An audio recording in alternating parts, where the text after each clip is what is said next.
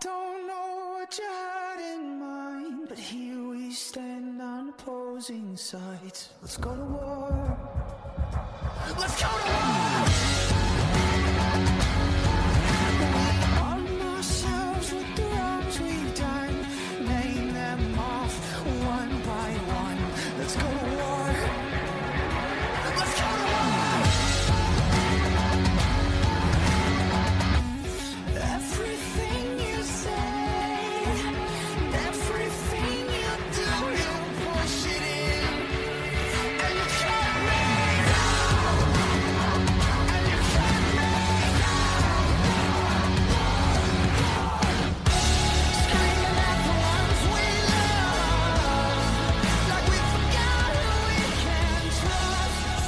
Welcome to Talking Giants presented by DraftKings. I'm your host Bobby Skinner here with my co-host Justin Pennick, and we have our Saints preview. We've got Terrance Copper, who uh, played for the Saints for some time.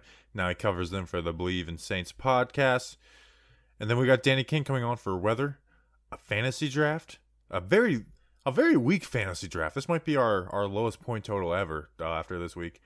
Giant factors and quick picks.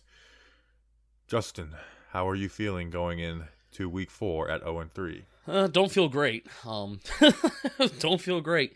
This has been a really quick week, though. Um, it's been a really, really quick week. Have you noticed that? Have you felt that also? It's because we're coming off of week one where we literally waited nine months, and then week two we had a 10 day layoff because of Thursday night football. Um, so this is our first seven day. This is our, this is our shortest break between games since week Yeah. 17 last year. Yeah. So, quick week, but I- I'm excited to get back into it. I guess. Um, you know, I, I don't blame you if you have feelings of uh, uh, nothingness or really anything in between. So, how are you? I'm good. You know, it's it's the NFL, so there's always a path to victory, which Yep. is what we'll do on, on the first 20 minutes of the show. Is gonna, you know, talk about their team and the path to victory. I thought about burning my 2-0 prediction on this game. I didn't. I will. I will not. But yeah, I'm good. Um, before we get into it, we have some uh, new people that have joined us. We have the Brothers Murray, which seems like a great ba- like seems like the type of band I would listen to. Like That is a great name for a band. Yes. like a kind of like a hippie folk uh, band. Like not I- the Murray brothers, the Brothers Murray. yeah, which I the like brothers that. Murray. Yeah. Yeah, it's, it's very like, which I mean, which makes like I feel like it could have been my band name. Like one of my best friends when we were growing up, he had a drunk uncle who lived in the shed behind him, and his name was Murray. And then we were like very close. We were like brothers. That would have been a great band name for us, the Brothers Murray. Yeah. And then one other person, um, a man, Mister Sassel, uh, Lou Sassel. Who who are these uh these uh musicians? You know, I have a feeling that that may be made up, but the Justin Penis was not made up from last episode, and all those people, including Mr. Lou Sassel, went to patreon.com slash talking giants, $2 a month. You know the drill. You get to hang out with us live while we record the shows. If you want a therapy session after we lose, sign up. Um, because it ain't probably ain't gonna be playing Sweet Victory, but patreon.com slash talking giants. Watch us while we record the shows, and also you have an opportunity to win some shirts two times a month with some raffles. Thank you to our patrons. All right. So the Saints are two and one, and they look like a solid team. Let's talk about their offense first. And Jameis Winston is their quarterback now. Drew Brees is no, if Drew Brees was their QB, I would kind of be like, there's really not a shot here, especially with the way the Giants' pass rush is right now. Like I, I just don't see us being able to beat Drew Brees and the Saints. But I do view Jameis Winston as a downgrade. Now he's played all right this year. He's but he, look at his numbers. Like they're kind of surprising when you think about the Saints being two and one and beating the Packers, beating the Patriots.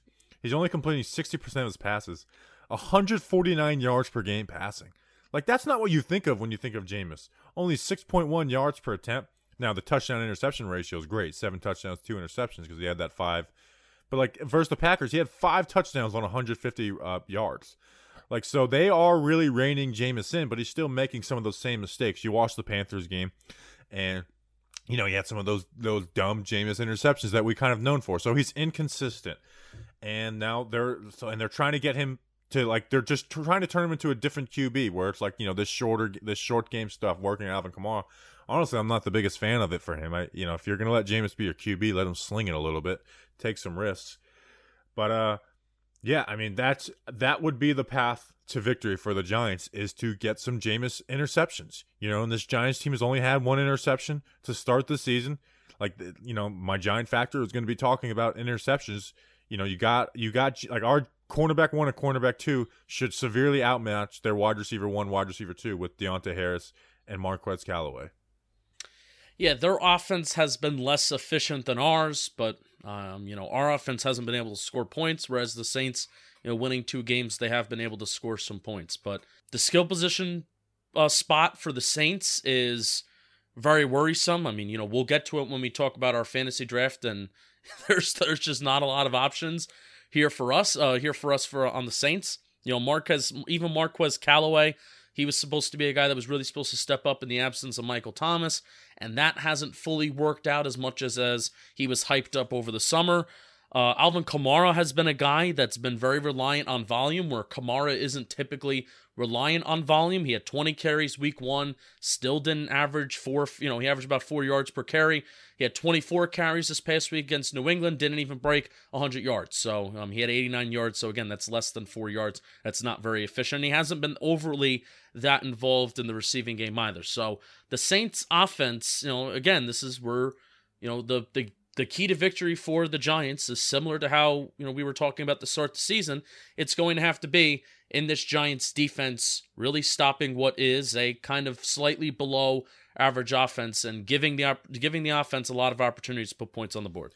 Yeah, Alvin Kamara, like you said, has never been a volume guy from the carry point. Like he had his most twenty uh, uh, yard carry, twenty carry games this season already. Yeah. you know, with those two, like he's never been that. You know, and they cut Latavius Murray, and now they got Tony Jones Jr. as their backup. Obviously, not at the level of Murray or Ingram that was before them. Him with Alvin Kamara. I mean, he's only he's not even averaging three and a half yards per carry, three point four yards per carry with that type of volume.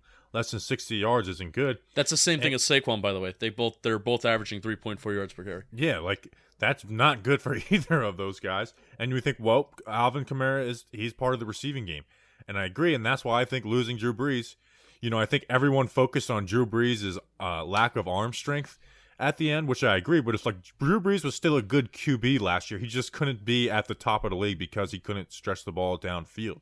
Like he was a very efficient QB last year. Go look at his numbers. I mean, it's like it's if Daniel Jones had those numbers, we would be thrilled with him if he if he had the numbers that Drew Brees had, and that was because Drew Brees he knew how to do the quick game better than anybody, playing a long time, and part of that was Alvin Kamara. But Kamara, he only has ten catches for sixty-two yards and and two touchdowns. You know, we've talked about like Saquon's not that involved in the receiving game. Saquon has three less receiving yards. Now he doesn't have the two touchdowns that Kamara has. Yeah. Like Jameis and Alvin Kamara are not a good fit together. You know, um, so you know that's where losing Drew Brees hurts. But here is where my worry is: we don't have a pass rush. Like we do Right. not have a pass rush, and I think Jameis is the type of QB that if we blitz him, he'll beat us. Like I do think Jameis, you blitz Jameis, you play man coverage. I think Jameis will beat that. You know, so you gotta you gotta throw all types of different looks at him. Like this is a game, like people are low on Patrick Graham. I'm not, but people are. This is a game where Patrick Graham could get people back on his side, like because Jameis Yeah. is, is the type of QB that Patrick Graham could have success with without the lack of pass rush. Now, Terron Armstead, who might be the best left tackle in the game, is probably going to be out. If he wasn't out, it's like okay, there's no way we're getting to the QB in this game. But Ryan Ramczyk is obviously going to be good at right tackle. Armstead, if we can, if we can, if we can pressure a little bit that backup left tackle, that is the key to having a really good game. That with Patrick Graham throwing all types of different coverages at Jameis Winston. You know, like obviously you want to blitz and play some man coverage, but like I wouldn't go into this game being like we're gonna blitz and and man coverage the crap out of Jameis Winston. Like I think that's the type of stuff Jameis beats. So there is like the path to victory really is through the hands of the defense this week. Yeah, Jameis Winston has held on to the ball. His time to throw is 3.17 seconds per through the first three three three weeks of the season, and that's the second highest in the NFL to Lamar Jackson, who obviously runs around back there and he's not spending that time in the pocket. You know, Jameis Winston's not really running around and creating plays, uh, you know, improvising plays like Lamar Jackson is. So, you know, Saints have given him time to throw the ball. His, his intended air yards per attempt is 9.4, which is pretty solid.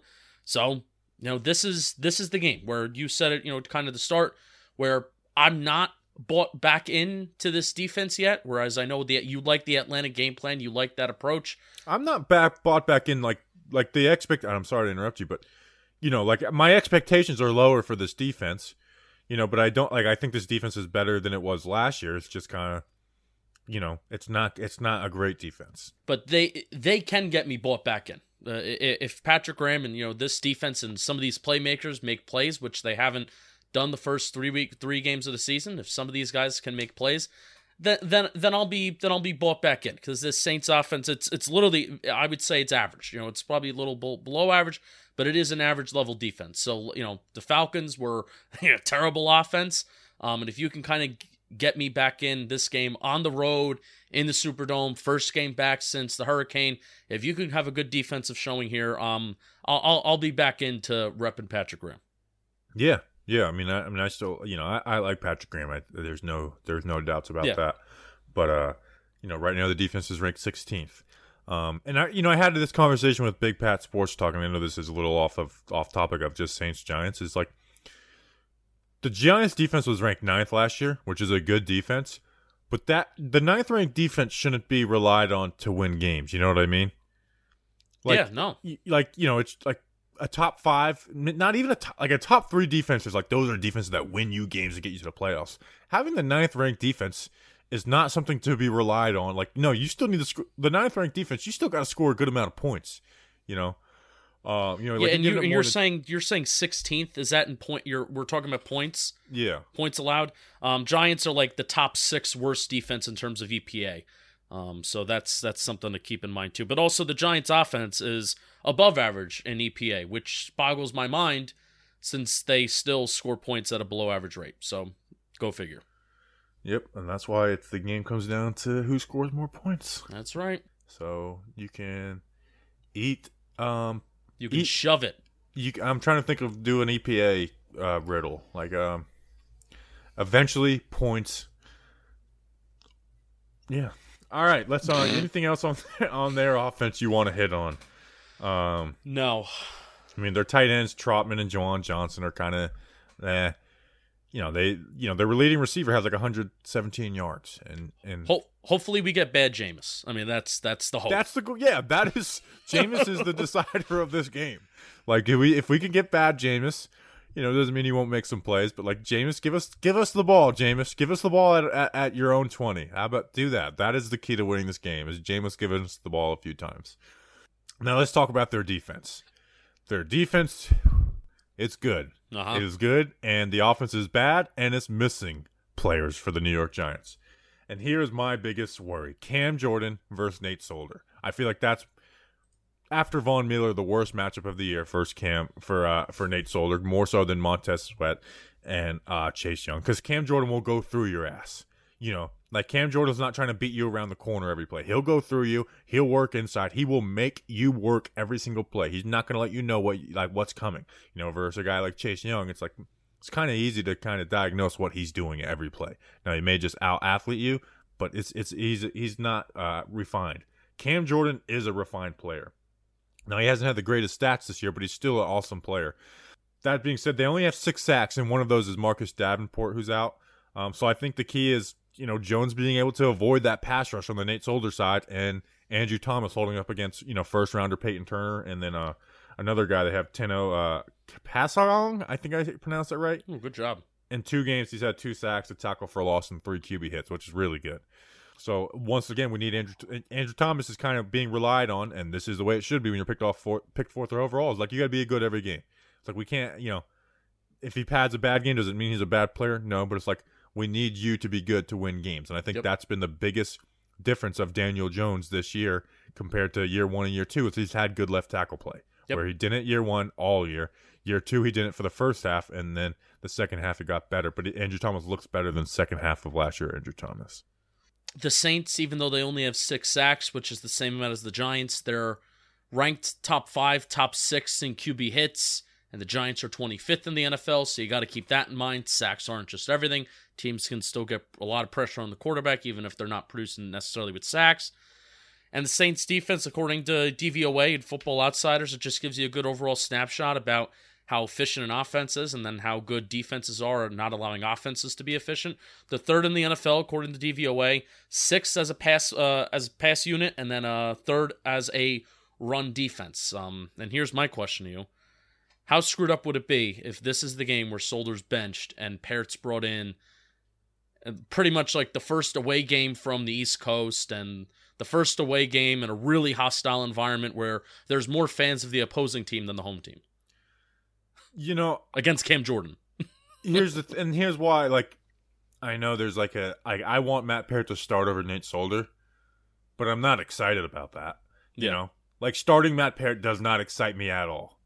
You know, like Parrott could be worse than Solder. You know, um. So I would like I like to see, but at the same time, it's like every single week there'll be like a well, you know, they have good pass rush. Like if, if Parrott is going to start, he's got to start. So if Parrott starts, I'm I'm nervous. But if Nate Solder starts, I'm nervous too because it's just I've it's something that I've been used to seeing out there. You know, I've I've seen him out there 35 times now. Yeah. Um, so, so yeah. I mean, it's, what do you think about Matt Skura pr- most likely starting at left guard? I think we need to pray for his health. So we asked on Wednesday or Monday. I think we definitely asked a Wednesday. Like, well, what are they doing at left guard? We don't know.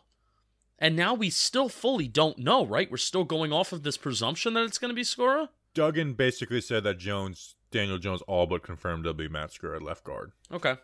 It's gonna be. I, I, if it's not Matt Skura, I'd be surprised. Matt Skura at left guard, not Billy Price. Yeah, Matt Skura. I think they want to keep Billy Price at center, which I know is funny because they moved Nick Gates from center, but I think they want to leave Billy Price at center. And it, it might have to do with not even just this week. They might want to, you know, slide Wes Martin in at left guard, which I don't think they're ever. By the way, how about me breaking the Isaiah Wilson news? Ooh, that did happen. He's That a big happen. man. He's Yeah. he's an extremely large human being. I have zero expectations for him to play. If he play ever plays, it will be a nice surprise. He looks so slow getting uh, in the clips they uh, Yeah. some of the beat reporters put out. He's he's probably fifty pounds overweight at four hundred pounds. I have zero expectations for him. But anyways, we're not here to talk about that. Yeah, I mean, I mean the the O line's kind of in shambles. Jones has done a good job of manipulating it with Thomas at left tackle, but it's it is really it's kind of comical that we've had four left guards in four games. it's gonna show its you know it's gonna show its nasty head eventually, and you just hope that it's not this game. Um, you know we have Carolina coming up too, which I mean Carolina has like the best defense in the NFL. Short sample size, three weeks, but they've been playing out of their minds to start the season. Dallas has a really good front five, front seven.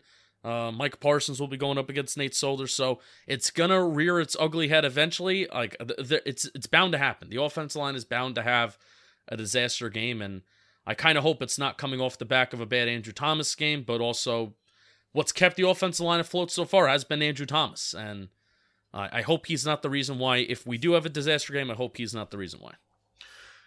They have six interceptions in three games. Do you think Daniel Jones' interception streak ends this week? No, You don't. nope. Planting my flag in the ground. Do you no. think that's because just Daniel Jones, or do you think that the offense is going to stay stubborn and kind We need to stop saying that Daniel Jones, like, if Daniel Jones takes more deep shots down the field, that he's more likely to throw interceptions, because that's not a valid talking point. Like, uh, it, no, I, I'm, I'm no, think- but it's not about throwing the ball deep. It's a you know the pre. It's not having pre-snap. Re- it's it's about process. You know post-snap reads and compared to pre-snap reads. no, but you were just like, is the offense going to continue to stay stubborn? And that's what I thought that you meant. What? You, you said I thought the offense was, or, or is the offense going to stay stubborn? And that's what I thought that you meant about, oh, not throwing the ball down the field. Yeah, I don't think the interceptions would come from throwing the ball downfield, but if you're running those downfield concepts, there's more risk of throwing interceptions. Not not on the deep passes, but on the other passes that are when you're going through. There's just more room to make mistakes in your progressions and get confused and, and Yeah. make make make bad throws. Um, so we'll see. I mean, Daniel Jones, it's he's. It, I mean, it looks like Sterling Shepard and, and Darius Slayton aren't going to play, so I think we'll probably get Kenny Golladay, obviously, Collin Johnson, and then Toney and Board mixing around within there too. Um, Any expectation for Toney's role to expand? no, I'm kind. Of, I, I've kind of. We've done this every week. I'm now at the let's see because he played a good amount of reps last week. You know, it's just he doesn't really fit in as just a line him up and play him in this pre-snap timing offense. Do you think this is the game? Because we're talking about the Giants offense. Do you think this is the game where, like, to start the game, we're to see, like, oh, we haven't seen this before. Oh, we haven't seen that before. Where it's guys moving around and maybe Barkley doing something fun or Toney doing something fun. Because I have, you, you always get the feeling like Ben McAdoo did this a couple times, and I feel like Pat Shurmur might have done this too, where coaches know that the clock is ticking, so then they'll unveil things that are kind of fun, but they'll Yeah. do it just a couple times and then they did it and so they're done with it. Do you have a feeling Yeah. that's like this game? Yeah, I do. But that's the thing is I don't want gadgety stuff. I just want a consistent different philosophy on on offense from this from this coaching staff. Um so yeah, they're like they're are they to force especially with Shep and Slayton are, are they to force feed Toney? Yeah. That could go good, that could go really bad like it did versus Denver. Um so but he'll definitely be involved. So let's talk about this. Because of, you know, their DBs, because of their pass rush, Saquon needs to show up. Shake Saquon needs to get four to five a pop in this game.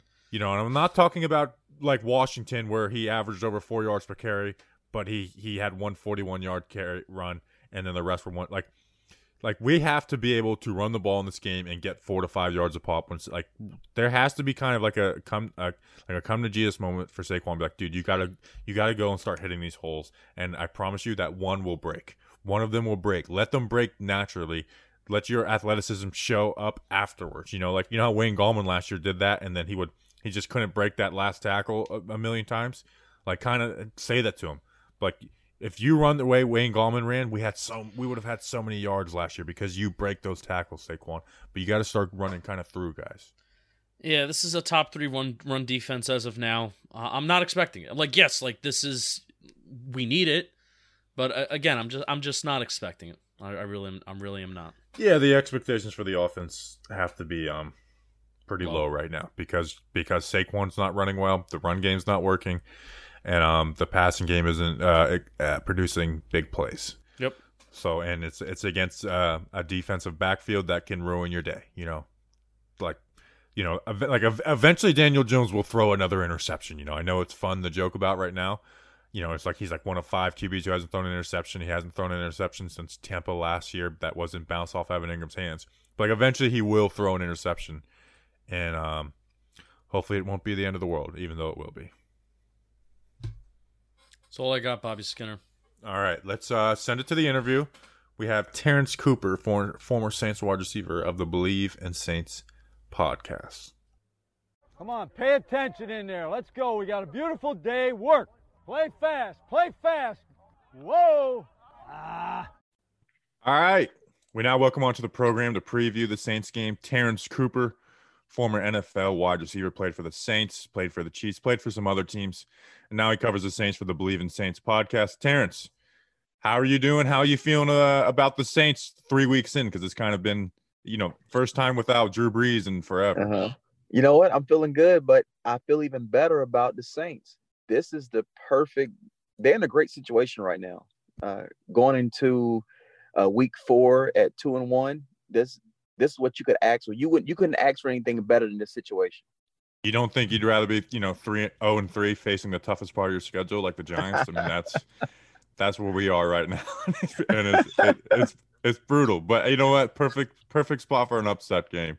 Um, so I I mentioned no Drew Brees, and Jameis is put in, and Jameis is like one of the most complicated QBs in the game because his highs are so high and his lows are so low, and I think that's been shown up so far with you guys. You know, good game versus Saints, but like week one had five touchdowns, not not a ton of yards like you see from Jameis, but five touchdowns, and then Mhm. versus the Panthers, you don't you just you not only turnovers, you see like the really bad turnover side of Jameis. What Yeah, are like we getting with Jameis Winston as the Saints QB right now? I think you're gonna get whatever our whatever our run game can give him. That's what you're gonna get. The, the when James Winston starts struggling, it's because our run game is not going. Uh, and one thing that that the Saints are doing a great job of, especially in their two wins they had, they're limiting the amount of throws that he's that he's attempting.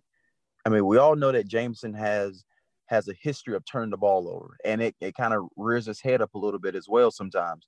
But if we can continue, if the Saints continue to to get the run game going and limit the amount of time that uh, Winston is just doing drop back passing, and, but when he does pass, get into some play action because your run game is going well, then I think that's what that's the game plan that you want James Winston to follow. Uh, you don't want him to have to drop back 30 and 40 times uh, throwing the ball because we all know he's he's always ready to turn it over. Yeah. He's always I mean, ready we- to do it. we know that you know we you know Daniel Jones' debut was versus Jameis in Tampa, and it was like he balled out that game, but he also had like a an interception that just made no sense, where he just you know throws it over a guy's head to a to a linebacker. Now I noticed when I was I was actually watching um some Brian Burns film, which was you know against the Saints, and I noticed that you know some of his turnovers were when he got pressure and, and you know got hit and made bad throws, and part of that is Terron Armstead, like he's people call him the best left tackle in the game. Is he out? And with him out, like, what do you expect from left tackle? Do you think they're just going to sub the next guy in, but maybe move Ramczyk over, or what is going on with that left tackle spot? You know what? I think he may be out. I'm not sure. I'm not sure, but if he is out, I think that'll be a question mark for us of, of who we're going to put in that position. But I still feel like, you know, with him being out, we still can establish the run game. Uh, and that's where it all stems from. I know I said it earlier, but the run game is where it's going to stem from. That is how the Saints are going to be successful when it comes to beating the Giants. They got to establish a run game, Eh, but vice versa. I feel like the Giants have to do the exact same thing. Uh, the, y'all have to get Saquon going. It's going to be tough for y'all to have a successful season until y'all really get him going uh, and y'all can really play complementary football. But like I said, the Giants they, they got a couple of receivers that's out, if I'm not mistaken. You know, so it's it's gonna be tough sledding this weekend. Yeah, yeah. So with Kamara, you know, I go, you know, look at the stats, and it's you know three and a half yards per carry. Obviously, he's you know a great receiving, like he's known for his receiving back, but I do think Jameis being his QB compared to Drew Brees does make a difference for him. Mhm. What has like what does Kamara look like as like kind of that lead dog runner where he's getting the majority of those touches, which he not he didn't always get in the past. I think he's he's doing a great job. Of course, I feel like the um, the game when we played, who do we lose to? Uh, not this game, just the, the Panthers. When we played the Panthers, I feel like he he struggled a little bit. He we struggled as a the Saints struggled as a team, uh, just to get in the run game going. So I feel like that is that is why we struggle with the Panthers. Uh, but their defense, the Saints defense, I don't know if, if people feel like they're underrated or they're overrated but the Saints defense is the real deal. Uh, they're the ones that's keeping these teams, that's keeping the Saints in the game.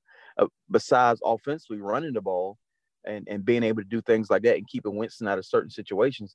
But defensively, they have been stepping up and making a ton of plays. Last week, they had three turnovers, one of them pick six. Uh, when when your defense is holding a de- an, another offensive team like that, that frees up a lot of stuff when it comes to play calling uh, for Coach Payton. Yeah, so let's lead into. I mean, they held the Packers to three points, which is I don't know if anyone's held you know Aaron Rodgers to three points like in the last ten years. You know, Mhm. the Patriots to thirteen. Uh, what like what is the like the identity of the defense? Is it you know is it you know Cam Jordan and Peyton Turner coming off the edge and playing man coverage, or are they you know heavies? Like what is kind of the identity of the defense and why are they what are they doing to be at this uh, such a high level? Well, when you got a corner like Lattimore out there and you're able to put him on a team's best uh, receiver, uh, but it's not just one thing. They are doing it collectively. It's not like, oh, we just got one guy just standing out that's doing everything. You got guys, uh, Lattimore, you got Jenkins, you got your D, you got your uh, your D line. All those guys, your line, all those guys are making plays. You know, so it's hard to just key in on one position group to feel like, okay, well, this is the reason why we're getting things done.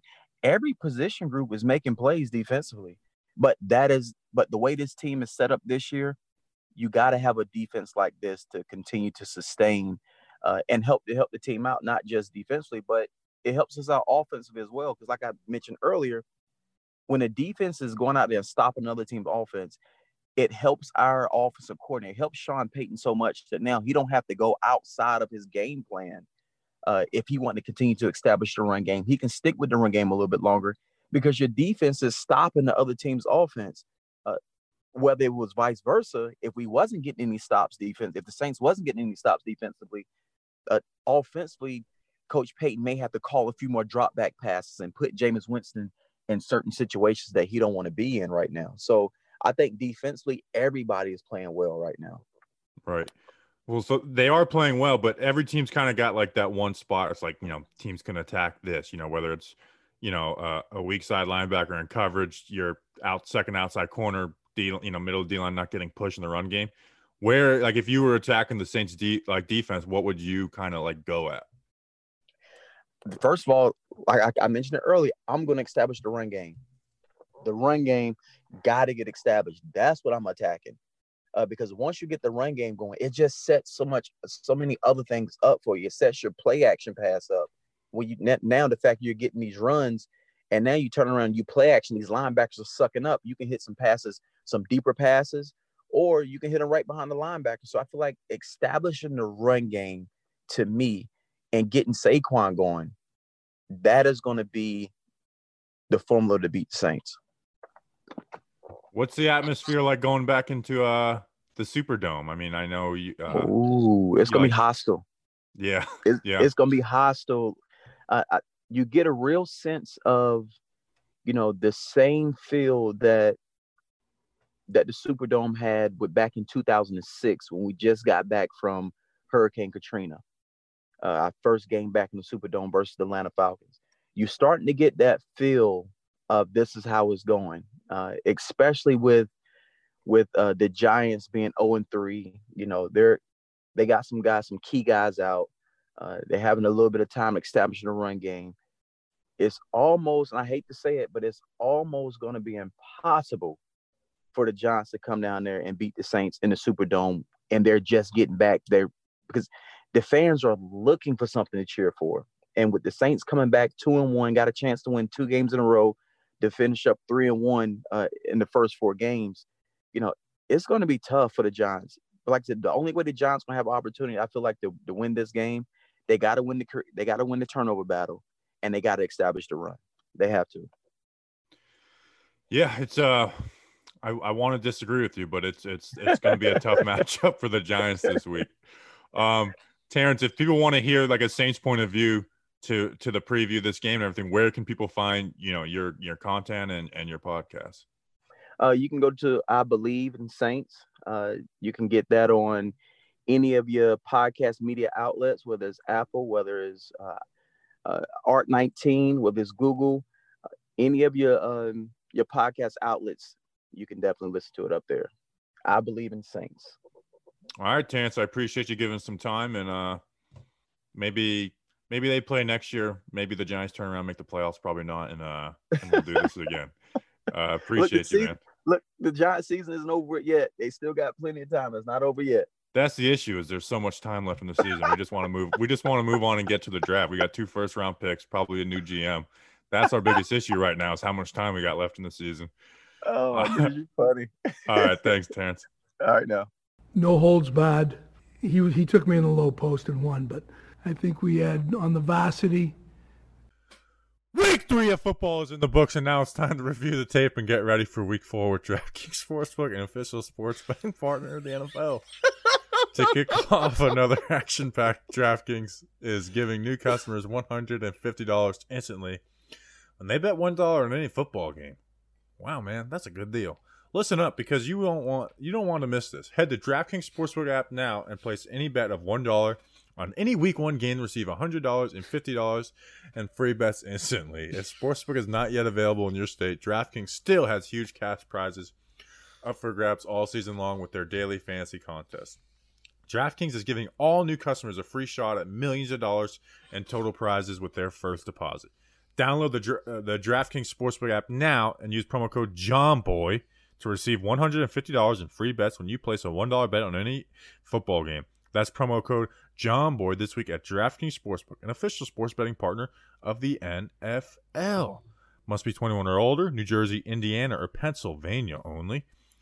New customers only. Minimum minimum five dollar deposit and one dollar wager required. One per customer. Restrictions apply. See DraftKings.com/slash sportsbook for details.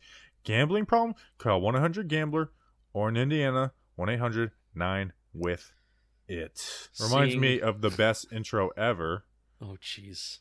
when we had um. Ah, we're gonna get demonetized because of the music. Never mind, I can't play it. But it was a great intro. Yeah, because it was, um, hey, Bobby, you're sometimes really loud or really quiet. Can you try to level it out? Uh, that's the note that I gave, a producer's note that I gave Bobby before the show. And then he just comes on screaming, Welcome to Talking Giants! and I was laughing at the, Company the man. reaction. The reaction that Danny and I both had to that was very, very funny. And I only wish to see what our Patreon reacted to when you did that. That must have been really fun. All right. We now welcome on Danny King for weather and trivia. What's the weather down like in the bayou? Uh, I, I you know I was struggling how to do this one because they're in a dome and like so like I was thinking like do I make a joke about their roof was on fire recently but obviously the roof must be fine. I mean it's gonna be seventy eight outside so like but like that doesn't affect the dome so I was thinking Do you make a do you make a hurricane joke? I was it crossed the mind. I'm not gonna lie, but Yeah, I was like, no, soon. that'd be that'd be a bad guy move. So I was like, how c- how can I? What's a weather report I can give wh- s- s- since the Giants are in a dome? And I didn't expect I would have to do this this early in the season. I have to break out the Middle East weather map. I had no choice. I had no choice. We're breaking it out early in the season this week. Fair. The the weather we're gonna look at. We're gonna look at uh. We're gonna look at. We're gonna look at Iran. It's 78 degrees. It's 2 a.m. over there, so it's it's kind of warm, like extremely warm. It got really like cool up here. It's gonna hit a high of 100 today over there. So those people are just maniacs. But yeah, it's gonna be 78 and uh. people are maniacs. They are maniacs. It's gonna be- 81 degrees in Florida right now. Oh, so basically, what's the difference? So, I mean, if you're going to New Orleans, have fun. But I mean, like, you're gonna be in a dome. It's gonna be loud. No, it's, yeah, it's gonna be I loud. mean, what's the weather like outside the stadium? People got to walk there. I mean, are we actually gonna have fans there? I mean, it's gonna be 78 degrees, obviously. Uh, it says humid and mostly cloudy. Feels like 81. Humidity is 100, percent so it might just be downright Ew. disgusting, like absolutely disgusting Ew. in uh New Orleans. But it's New Orleans, so if you're going to New Orleans, you should expect disgustingness. Wow. Nice. Do we have any trivia? We do. I decided to take it easy this week. I felt like last week was a really mind-inducing one. So this You're- week, I mean, they're always hard. I don't think I've ever just known an answer You know, to we're the we're trivia bad. before. We're we're Uh, really bad. All right, well, I, I think this one could be simple. Who is the oldest player to play against the Saints for the New York Giants? So he was on the Giants, and who well, who was the oldest player? I will say he was at least in the 2000s era, just to make life Jeff easier. Feagles. Justin, Justin? what is your answer? Um. Yeah, there was like a. I feel like a Monday Night Football game where Brandon Jacobs and the and they played. So yeah, I'm gonna go Jeff Feagles. Look at that. We got an answer correct here, gentlemen. Yes. this Yeah, week. it was 2011. It was, wasn't it? No. No, it, it was 2009. Or no, was Weatherford. yes. Weatherford was. the Weatherford was punter then, 2011, yeah. but it was Jeff Feagles on October 18th, 2009. He was 43 years and 225 days old. He's The like Iron literally he, he's like literally the record holder for that at this point. Like his name appeared like five different times. Him, it was him, Morten Andersen, Jeff Feagles, Jeff Feagles, and Eli Manning was on there as well, obviously because he was old. the so look at Iron that. Man, The Iron Man. the king of coffin corners, and now he's a host of Big Blue Kickoff Live. All right, let's do fantasy. He is. Uh, yeah, you didn't know Jeff Feagles is on Big Blue. Kick- oh, you I are thought, really I, out of touch. I thought we were talking about Eli Manning. Oh no, He's No, the host no. of the Eli Manning show. no, no free, no free ads. Sorry. Um, our fantasy draft where we draft players from uh, each of the two the team we're playing and the Giants. It's a good way to uh, match up players and to bring competition. Justin will be picking first, and he's in last place. Last year's champion. He only has 95 points. Had a good outing last week with 37. He's 33 behind the lead. I'll be picking second. I have 112 points. I I won the week last week with 44 points. I'm only 15 points behind. Me and Bo- Justin both closed uh, closed uh, ground on Danny King, who's first with 128 points, 21.3 points last week. So we're we're we are gaining on you. I might be first place in this at some point this year. Justin took Wayne Gallman and he beat me still. Like, how'd that happen? Oh yeah. Well, you took Sterling Shepard the week he got hurt, which is like you got to bank on Sterling Shepard getting hurt eventually, and and you got him on the hurt week. He also took Darius Slayton, so he lost out on some points there as well. Justin just had a solid week. Can't hate. Who did good for me? Cordarrelle Patterson probably. Cordarrelle Did I take him? Patterson. I had Cordarrelle Patterson. You Oh. had Oh, you had Pitts, didn't you? I had, probably did. I I had don't- Pitts. Pa- you know, you had you had um Calvin Ridley. I also had Saquon who scored a touchdown. Yeah, Ah, yes, there was it is. Calvin, and Saquon had a, a decent receiving game There it is. too. Boom. All right, Justin, you're the first pick. Saquon, right? Uh, no. Finally gonna Oh. pull the trigger with Kadarius. No. Um, Alvin Kamara. Uh, the easiest Easy first pick, pick. of the year. Easiest. This might be one of the easiest first picks that we've had yet this year. Gets involved in the receiving game. Gets a lot of volume in the running game, uh, especially if the Saints kind of get an early lead, which is likely because teams do that against us. He's gonna get the volume. Give me Alvin Kamara. Yeah, I mean, very easy. So pick number two is extremely hard because I don't trust any of our receivers.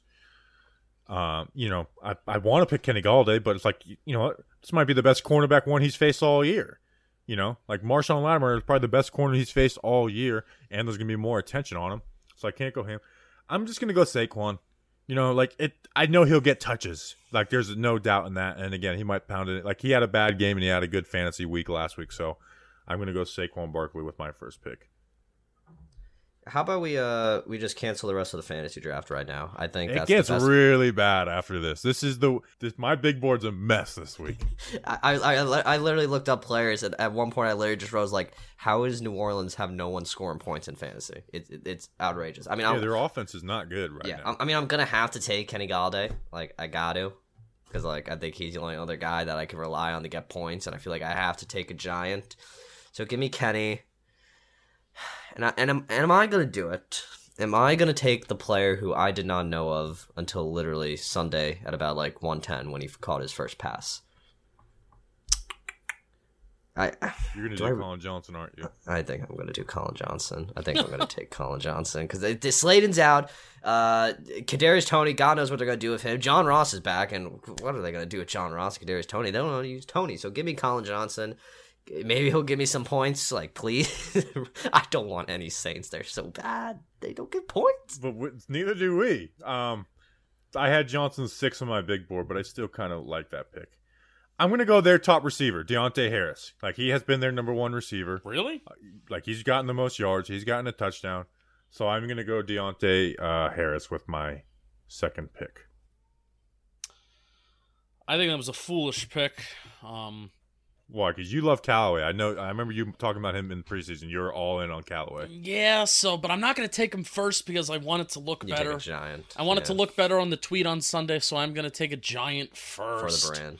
I'm gonna take Evan Engram because That's not gonna look better for Giants. That, that that honestly, you should have taken. A I'm so out. I've never been more out on Evan Engram. When, Well, remember when this he- is a fantasy draft. Uh, this when is not he a, got booed, I, I don't think I've ever seen a player get booed off the field that badly in the middle of a game. That was impressive booing from Giants. Not fans. only did he have the fumble, he had two. Sterling Shepard went out of the game, and our chain mover, and he had two catches, 21 yards. I'm, I'm done. I, I am done. There's nothing he like. He can have a good game. I'm done. I want him. I want him traded. Well, that's what I'm going with. I, I don't feel like there's anybody else logical here. Um, He was eighth on my big board, so six isn't bad. so I'm gonna go Marquez Callaway on the uh, on the on the turnaround though. Um, he, he's my guy. He looks really good over the summer. Um, you know, he hasn't put up a lot of performance. He had three catches through the first two games, but then last week against New England, he had four catches, 41 yards, and a touchdown. So, um, feel like getting the supposed number one wide receiver in New Orleans over Michael Thomas Callaway at this point is not bad. Now, the guy who's on my big board right now is Kadarius Toney. They're going to use him this week. But here, you guys want to know a stat? Every single week this year, a backup tight end has scored a touchdown versus the New York Giants. Mm, so true. Every single week. And guess what? The Saints' backup tight end has more yards and more touchdowns than their starting tight end. So I'm going Juwan Johnson. And by the way, we kept up our streak of a player scoring a touchdown that wasn't picked in the fantasy draft every week. Um, that was with Lee Smith uh, with the Falcons. So I am going Juwan Johnson, the Saints' backup tight end, with my third pick. Danny, you're uh, you got snake picks last two. I will take Toney. I'm gonna ride it again because he, he gave me at least um, some production last week. Like two point six points. Two two points, but 3.6. that's the three point six is better than zero. So I'm gonna take him, and then on the snake around. You know what? What? Oh no, I can't take him because uh he could play quarterback as well. I can't take Taysom Hill. That would be illegal. Yeah, i- is he listed? Wait, I have to check. Is he listed as a tight end on the fantasy app? No, I, if He's if I. I I didn't put him on here, He's and I would have picked him before then. He so. is listed as a quarterback, so he is a no go. Okay, so no Taysom Hill, but that's Abs- if if honestly if we would if you guys would have brought that up before, I would have put him on here. We would just not use his passing yards, but we you didn't. So Sucks. Sucks to suck. Uh I don't even know who to take here. You guys got any good ideas here? come on, hurry up, because I I'm I'm like really antsy right now. Oh, you yo, you got someone? Eh, screw it. Give me John Ross. What? okay. I didn't even put him on big board. I have zero expectations. I'm going their backup running back, Tony Jones Jr. He gets Oh. carries for them. Oh, Alvin Kamara's nice. gotten a lot of volume. They may want, want to continue doing that. So I'm going their backup, uh, their backup running running back Tony Jones Jr. I've been I was really hoping you wouldn't make that pick. So how how about that, Justin? Finish it off. Um, oh boy. I am going to go. You got their starting tight end. You got With- CJ Board, who might get a bunch of reps. Yeah, give me their starting tight end. Is uh Trout Trautman their their starting tight end? I Yeah, mean, I mean, he's he hasn't gotten what I think he has three catches this year though. So I mean, I, I wanted to maybe take Chris Hogan, Ty Montgomery, but again, they, they just get nothing. So give me uh give me Trautman. Trautman. All right. I- I'm conceding my lead this week. That that's what I'm doing here. I I I really want to take the lead. Um, so to recap, Justin, you have Alvin Kamara, Evan Engram, Marquez Callaway, and Adam Trautman. I have Saquon Barkley, Deonte Harris, Juwan Johnson, and Tony Jones Jr.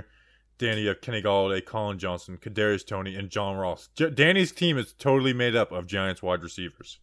uh, I just realized that. Um, all right, it is time for Giant Factors. Justin, you have the first pick this week. I hope you don't pick mine. We didn't disclose. We usually disclose because I do a Giant Factor video. This is an on the spot decision that I'm going to be making right now. So I can veto you if you pick mine. Yeah, you know what? It's gonna be Azeez. Do it. Okay. Azeez Ojulari. Left tackle for the Saints. Starting left tackle is out. Leading team in sacks. Three games, three sacks. Got six QB hits too. Got a couple pressures. You're clearly showing out to be the dude, and we kind of need you to continue to be the dude. Now, you got the sacks, but I still want to see some more pressure. If you have a zero sack game, I do not want to see a zero QB hit or a zero pressure game. Put some more pressure on the quarterback, even if you don't fully get home. I want to see you get there more often, even if it doesn't result in sacks. So you've been the dude so far. Keep carrying us, young buck. Azeez Ojulari, you are my giant factor. I'm worried that Azeez is getting a little overrated right now. Well, and there's yeah, gonna be he's not getting there's- consistent pressure on the quarterback. He's just getting the sacks. right. There's this like like there's I see people saying like we have our edge one, and it's like Nope. he he should be the he should be number two. Now I'm I, I'm very excited for what he's done his rookie season, but it's like I am, you know I I like it's it's you know we still don't have an edge rusher who's like changing the game for us. You know, The sack that he Um, had last week was really impressive because it was like big time too. and it was a big time sack. It was an impressive sack because he beat his guy off the edge, and it wasn't like a coverage sack. Like that was a big sack. The a Washington one sack. too. Yeah, Yeah. the Washington one was too. You know, week one was. I hate the term coverage sack, but there's times where it's very clearly like Yeah. a coverage sack. So like his, it's not to say that his production is fake. It's just like I don't want to put those type of expectations on him yet. Like Right. he's got to show me more. So, all right, my giant factor. This guy's been, uh, you know, he's kind of went back and forth with the media a little bit this week, whether it's on radio or uh, or an oppressor. You know, nothing bad, but you know, defend defending himself and his team. This guy dropped a couple of interceptions past the past week. This guy is now the very clear leader of this defense with Blake Martinez gone. This guy is a very smart player, an agile player, a quick player who is the type of player who can get an interception versus risky, bad QBs, inconsistent QBs like Jameis Winston. Logan Ryan. We need plays made by our defense, not just a solid defensive game. We need like game changing plays by our defense this week. And that is what that is where you come in, Logan Ryan. I think our cornerbacks will do a good job on the outside, but you have to bait. You and Patrick Graham better be scheming stuff up with Blake gone. And you have to bait Jameis Winston into interceptions. That's do it. We need it this week, Logan Ryan. We need you to be a giant factor. We need you to be the leader of the defense. We need you to be a be a playmaker. You talk about it. It's time to be about it. And he's played well this year, but we need a big play from Logan Ryan this week. Logan Ryan is my week four giant factor. You better make up for uh, last week because I still have nightmares about those dropped interceptions. Pretty much. But that's what makes me in the giant factor. It's like you're getting yeah, it. exactly. Let's finish exactly. it now. You made the mistakes. Get better. My giant factor was at once deemed Mr. Irrelevant around the NFL, but I'm not sure how irrelevant he is these days, especially the Giants fans. It's going to be Tae Crowder. When Blake Martinez went down, he became the guy that had that little green dot on the back of his helmet. He was the one lining everybody up. He was the one calling the shots. He's the one Patrick Graham, Joe Judge, all them went up to. Take this. Tae Crowder is being thrusted into a role I don't think many of us expected him to be thrusted into, and is especially this young of an NFL career. It's gonna be him and Reggie Ragland. I, I like. I, I would have went Ragland or Crowder, but I think this is Crowder's time to show exactly what he's got. There's gonna be a lot of riding on him. It's gonna be a loud Superdome first game back for them since uh, the hurricane hit back in uh, what was that August. Tae Crowder, make some plays, get an interception. On your your game's the passing game. Reggie Ragland can handle the run. Get get a, get a quick little interception in there. Uh, Tae Crowder, let's do it. It's all up to Tae. He's gonna have to make sure this defense is ready to rock and roll on Sunday, and make sure they can catch Jameis Winston sleeping. So Tae Crowder, get the job done. You're not Mister Irrelevant anymore. You're the vocal leader, not vocal leader. You're the the voice of this current defense right now because you got to get everyone lined up. Tae Crowder, my guy, you're the giant factor. So we all went defense. So I I usually don't do this during show, but I I nice camera work, Danny. I checked Twitter because I had a DM and it was from Snacks, and he sent me. So we're gonna do a live um, clap back on air. You guys ready for this? What that guy snack say? So I responded to Carl Banks' whole fourth down thing. I said scoring on two drives greater than scoring on one drive. My my friend Carl Banks. And he said, so now you have a newfound confidence in those after complaining about play calling for a season plus three games. Nice try. So what are you going to respond? Should I say, so I want to take the points when they're there? There's you? no. I mean, you you told me this, and I haven't gotten into an argument yet this year because I haven't made that strong of a claim. There is little to no point of arguing fourth down decision calls with somebody who doesn't already see your point of view. I know, but I got to at least clap back. Yeah, well, Yeah, no It's, if it was some random person, I wouldn't. But it's Carl Banks. I got to I know. I, uh, believe me, I've been there. Uh, I've I've been there more often than uh than you, of being in a position where Carl Banks comes after you. However, your reply, like he's being ratioed right now because your reply to his tweet almost has as many likes as his actual tweet. So well, let's I see think some of the that's replies from other people. that's Hold that's on. enough of a win in itself. I know, but I let's still do this after back. quick picks. If we have time, let's do this after quick picks. We got time, baby. It's people are here. Bigger issue was the third It's, down. it's, it's, it's the old way of thinking. He's he he hasn't adapted to the NFL in the 21st century. It's just the way it is. No, I mean it, there, there- it's just the the the false thinking that when you punt the ball, you're trusting your defense to make a stop when that's not true. When you punt the ball when you should go for it near midfield, you're actually saying I don't trust my offense to pick up the first down and I also don't trust my defense to make a stop near midfield when the Giants defense last year the time and at the point of the field that they would crank down was midfield. They would allow drives to sustain themselves from like the 0 to the 20 or to the 20 to midfield and then they would clamp down once they got to midfield in the red zone. So the this it's a very bad talking point by NFL coaches saying I wanted to punt the ball there because I wanted to trust my defense to get a stop when that's not saying that you trust your defense. You trust your defense to get a stop at midfield if you don't get fourth down, but also it's saying that you don't trust your offense to get three yards when you paid Kenny Galladay how much money, you have Saquon Barkley back, you have a franchise left tackle, and you have a quarterback who can run the ball with his legs. So that's what you're saying. You have all that and you don't trust your offense, more importantly. So the whole talking point, that has to stop. I did it because I trusted my defense. No, no, you didn't. You didn't. All right, I need you guys because I I want to put a video in it. So hold on one second. I'm pulling up Snagit. I mean, I could, I could go on about fourth, dis, fourth down decision all day. As long But as here's nobody. the thing: is I can't hear you. T- I can't have you talking because I have to pull it. I have to snag it real quick. all right, then. So hold on. I'll tell you when. Hold on. It's gonna take me five seconds. All right. On the count of three, mute. One, two, three.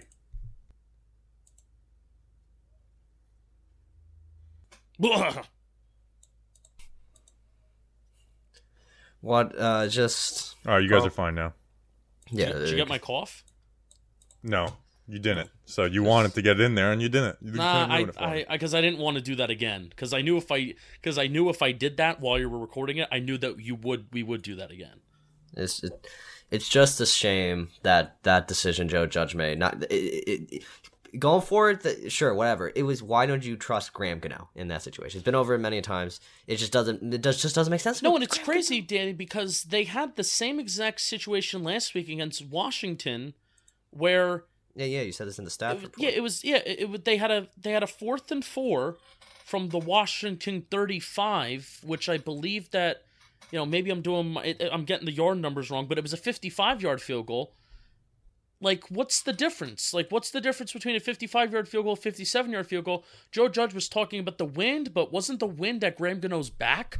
Like, Yeah. wouldn't that make it easier for the ball to travel? And Joe Judge's uh, ex- explanation also was like starting field position, but the Giants from this past weekend had the worst average starting field position in the National Football League, and the Falcons had like the seventh best average starting field position in the National Football League.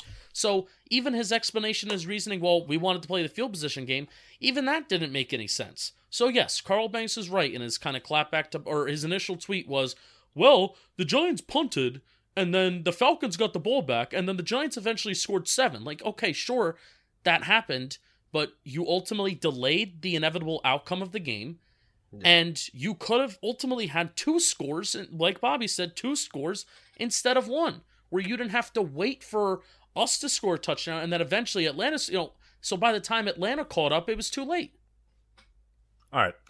Since I did all that, we'll go through the first three picks, or quick picks, very, very quickly. I am 14 and 10. I went three and five last week. Justin, you are 12 and 12. Went three and five last week. The listeners also went five and three, thanks thanks to research Rick, but they are still far behind at 10 and 14. Danny's first place at 17 and seven. Went five and three last week. The listeners are represented by Giants Roddy Piper. Uh, they week Jags at Bengals. Bengals are seven and a half points favorites. The listeners go with the Bengals. Danny, who do you have in this one? And I see you put sunglasses on, so let get let's do this stick. I'm a, I'm a gambling expert now, guys. I don't know what else to tell you. I'm just an absolute genius. So You're uh, sharp. John You're Boy, sharp, you, Danny. John Boy. Yeah, John Boy, you don't know where you know where to find me. I can be your gambling expert. DraftKings uh, promo code, whatever it was. Uh, Bengals seven and a half. Justin, Uh, to be different, Jags plus seven and a half. I mean, I get that the Bengals are better than the Jags, but seven and a half point favorites Thursday night football. I got the Jags. Panthers at Cowboys. The Cowboys are four and a half point favorites. I'm going with the Panthers. I just think they're a better team than Dallas, anyways. Even though Dallas has looked like the class of the NFC East. Listeners also went Panthers. Justin, what do you got on this one? Panthers plus four and a half. Danny. Panthers plus four and a half. All right. Next, we have the Browns at the Vikings. Vikings, uh, two point dogs on the road or at No- home. no, so, home the. Yeah. so the Browns are the favorite. Listeners went Browns minus two. Danny, who do you have in this one? Uh, I'm going to be going with. I think the Vikings have been kind of lending me the victory. You know what? I'm going to take the Minnesota Vikings. What are they? Plus two? Give me the Vikings Yeah. plus two. Justin? I'm going Vikings plus two. They got me a big win last week. That was the pick that I was most confident in. That they were, I believe, like three and a half or three point home underdogs against Seattle. So give me Vikings plus two. I'm kind of back in, and I'm going to be really disappointed when they have a heartbreaking loss. I think this is Mike Zimmer facing Kevin Stefanski, who is his offensive coordinator. And, you know, that outside zone play action, like offense is hard to defend. But if anyone knows how to do it, it is Mike Zimmer and his defense. Even though their defense hasn't really been good this Yeah, year. And I been think I, I think the Vikings have some the Vikings have like a good offense right now. So I am going Vikings plus two. Dalvin Tomlinson looked really good last week, by the way. Seahawks at 49. That's what, you know, Leonard Williams sucks. Seahawks at 49ers. You forgot a game. Uh, Cardinals. Well, I screwed up the order when I wrote this down. Got it. I guess I'll go. Cardinals at Rams. Rams are f- uh, four and a half point favorites at home. I am going with the favorite for the first pick on here. I am going the Rams. Listener going Rams. Justin, who do you got? Cardinals plus four and a half. Daniel. I am in agreement with Justin. Cardinals plus four and a half. Kyler Murray's a beast. Seahawks at 49ers. 49ers two point uh, favorites. I know the Seahawks are one and two, and the 49ers look decent, but I, I think the Seahawks are just a better team than the 49ers, so I'm going Seahawks plus two. Danny. Plus, on Sunday Night Football for the Niners, I will also be taking the Seahawks plus two. Justin. I'm also. Eh, I want to be different. 49ers minus two and a half or minus two, whatever you got. Different. See, uh, listeners went Seahawks. Colts at Dolphins, the Jacoby Brissett Bowl. Dolphins are two point favorites at home. Justin, who do you have? Who is starting for the Colts? Carson. Phil, or, or Phil Rivers. Carson Wentz. He's playing on two bad ankles. Two sprained ankles. Because what else does Carson Wentz kind do? of funny, honestly. injured. Like one one sprained ankles, like that sucks. Two sprained ankles is funny. Yeah. Colts are a good tough on you. team. These are like two good teams that just can't find it at quarterback. Obviously, Tua's hurt. I'm I'm gonna take Colts plus two. Danny, Why Cam Newton is not in Miami right now is beyond me. That's just my talking point there. Uh, Colts. Uh, what what, what were they again? Plus two. My uh, yeah, plus two. Give me Yeah. the Colts. They're gonna Carson Wentz gonna they're gonna get their first win down in Indy or up in Indy. No, yeah. the Colts are going to go zero and four. Jacoby Brissett is going to grind out a game. The Dolphins, I think, just have a better roster than the Colts, anyways. I'm going Dolphins minus two.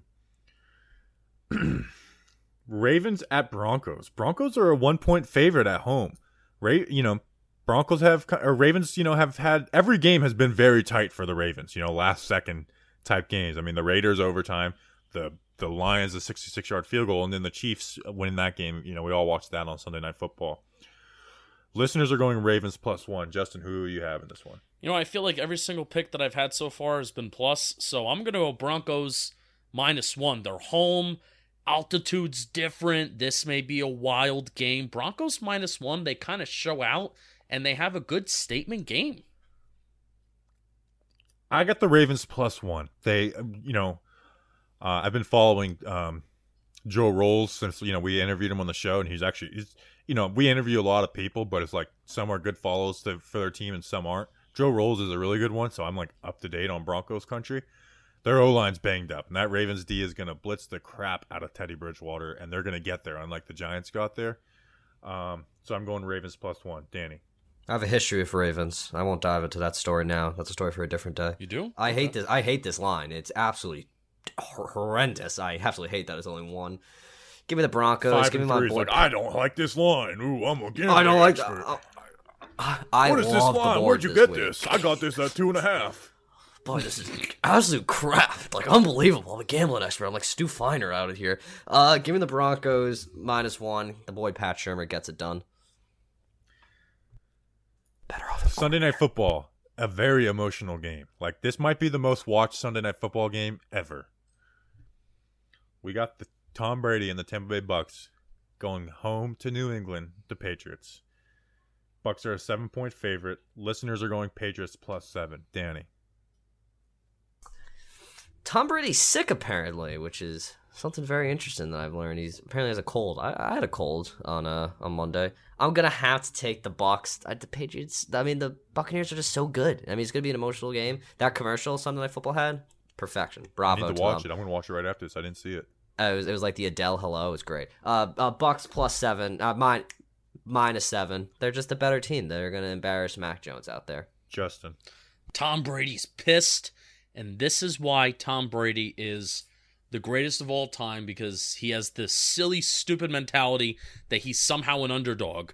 But hey, that's why he's great. That's why he's won so many games because even though he's not an underdog, he still feels like he is. He feels like he has something to prove. Bucks minus seven. You know who else has something to prove? Bill Belichick, the greatest coach of all time. People are forgetting that Bill Belichick is the greatest coach of all time. And he's pissed off too. You don't think he's pissed off? He had to watch Tom Brady win a Super Bowl last year. Not only are the Patriots going to cover, they're going to win this game. Whoa. I'm excited for this game. I am like I am rooting hard for Bill Belichick and the Patriots in this game. I want to see him win. I want to see that Bill Belichick smile. I really do. Nothing makes me happier in the football world than a Bill Belichick smile. I live for this type of stuff. I got the Patriots. Danny, right. can you do a quick impersonation of a Bill Belichick smile? Say something and then do the impersonation. Uh, I'm really excited to play Tom Brady this week. Beautiful. No, I'm the, the Bill son. Belichick smile is like it goes like this. Look. I can't do it. All right. Um, score prediction for Giants Saints, Danny. Uh, the Giants absolutely. I'm gonna take off the glasses. Giants absolutely annoyed me. I drove six hours. I didn't drive. I took a ball. I, a six hour drive to go watch this team on Sunday, on Eli Manning Day. Absolutely crafted bad. John Mara got booed profusely, which was absolute. Uh, brought joy to me. I lost my voice because I also booed along with him. He ruined the ceremony by opening his mouth, but he threw a trash can. Giants are a bad team. They're a bad team. They're own free. Again, I think the Saints is their first game back in that dome so it's gonna be emotional. I think the Saints are gonna get it done. The Giants are gonna go to 0 and 4. They're gonna lose. They're gonna lose probably by like 10. Or now that I say that, they're probably gonna lose by like one because they could never. They either lose like uh, spectacular or they lose in close games. That's all it is. The Giants are a bad team. They're a bad team. They're embarrassing. Offensive coordinator's terrible. Defense play a little better. They're they're nothing. They're nothing. This is my little pet. Like this is me standing on like my soapbox right now and like proclaiming my anger because I haven't been able to do this recently. Giants are a bad team. Saints will win because we're a joke of a franchise now. Let's go. Justin. Did you give a score, don't like Danny? this energy. Uh, f- uh, twenty-eight to fourteen. 32-18, Giants lose. I'm sucked back in. I'm sucked back in. These are the type of games the Giants win. I don't have any faith in Jameis. Patrick Graham wins us back this week. Giants 77, Saints 0. We appreciate you guys. We will see you on Monday for a victory podcast. It will happen. Believe it, and it will happen. We appreciate you guys. We'll see you then. Enjoy your weekend. But until then, let's go, Big Blue.